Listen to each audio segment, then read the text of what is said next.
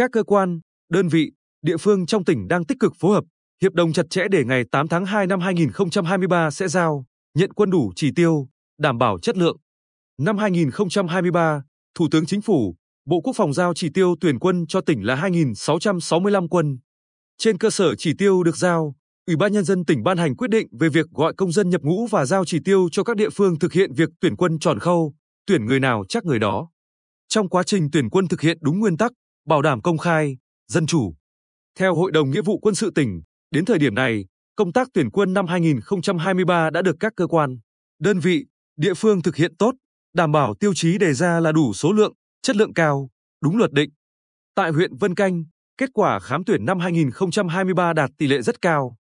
Trong đó, tỷ lệ thanh niên lên trạm khám đạt 100%, thanh niên đạt sức khỏe chiếm 84% so với số thanh niên lên trạm khám.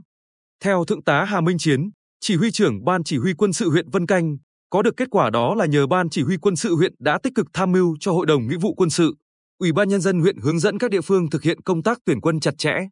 Đồng thời, chỉ đạo Hội đồng Nghĩa vụ quân sự các xã thị trấn tham mưu cấp ủy, chính quyền địa phương thông báo, tuyên truyền cho các gia đình động viên con em kịp thời về tham gia khám tuyển. Ban quân lực Bộ Chỉ huy quân sự tỉnh cho biết, công tác khám tuyển năm 2023 đạt kết quả rất khả quan. Trong đó, toàn tỉnh đã phát lệnh khám cho 9.400 thanh niên, có 9.393 thanh niên lên khám, đạt 99,93%, có 3.912 thanh niên đạt sức khỏe tham gia nghĩa vụ quân sự, chiếm 41,65%. Có 812 thanh niên có trình độ từ trung cấp trở lên và 5 địa phương có tỷ lệ thanh niên lên trạm khám đạt 100%. Thượng tá Đỗ Minh Chiến, Phó Tham mưu trưởng Bộ Chỉ huy Quân sự tỉnh, nhìn nhận kết quả này phản ánh các cơ quan, đơn vị, địa phương đã nghiêm túc thực hiện tinh thần chỉ thị của Ủy ban nhân dân tỉnh về việc tuyển chọn, gọi công dân nhập ngũ và thực hiện nghĩa vụ tham gia công an nhân dân năm 2023. Đó là tuyệt đối không để trường hợp thanh niên không đủ điều kiện chính trị, đạo đức nhập ngũ và nâng cao chất lượng tân binh ngay từ khâu khám tuyển. Trong khi đó, các đơn vị nhận quân cũng đã triển khai kế hoạch tổ chức hiệp đồng công tác tuyển quân năm 2023 đảm bảo chặt chẽ, đúng quy định của pháp luật. Đại diện Sư đoàn Bộ binh hai quân khu Nam cho biết, sau khi tiếp nhận quân và tổ chức huấn luyện chiến sĩ mới của Bình Định, đơn vị cũng sẽ có kế hoạch tổ chức biên chế chiến sĩ mới và các đơn vị binh chủng, chuyên môn kỹ thuật, đào tạo hạ sĩ quan chỉ huy, nhân viên chuyên môn kỹ thuật theo hiệp đồng của địa phương, huấn luyện chuyển loại chuyên nghiệp quân sự cho quân nhân trước khi xuất ngũ để nâng cao chất lượng chuyên nghiệp quân sự, xây dựng lực lượng dự bị động viên theo quy định.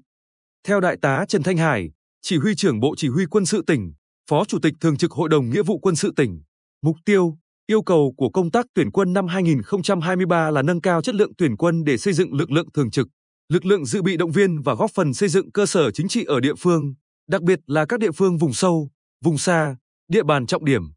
Để đảm bảo mục tiêu, yêu cầu này, Hội đồng Nghĩa vụ quân sự tỉnh đã chỉ đạo các địa phương giao quân phải tăng cường công tác lãnh đạo, chỉ đạo của cấp ủy Đảng, chính quyền, mặt trận và Hội đồng Nghĩa vụ quân sự các cấp, phát huy cao độ khả năng, trách nhiệm của các cơ quan, ban, ngành, hội, đoàn thể giúp Ủy ban nhân dân các cấp tổ chức thực hiện, bảo đảm hoàn thành chỉ tiêu giao quân. Đại tá Hải chia sẻ, quy trình, phương thức các bước tiến hành công tác tuyển quân, các cơ quan, đơn vị, địa phương đã thực hiện theo quy định hiện hành. Quá trình thực hiện kết hợp, cần làm tốt công tác tuyên truyền, phổ biến, giáo dục nâng cao nhận thức, trách nhiệm cho công dân trong độ tuổi thực hiện luật nghĩa vụ quân sự, luật công an nhân dân, nhất là thực hiện tốt các chính sách hậu phương quân đội dịp trước, trong và sau Tết Nguyên đán.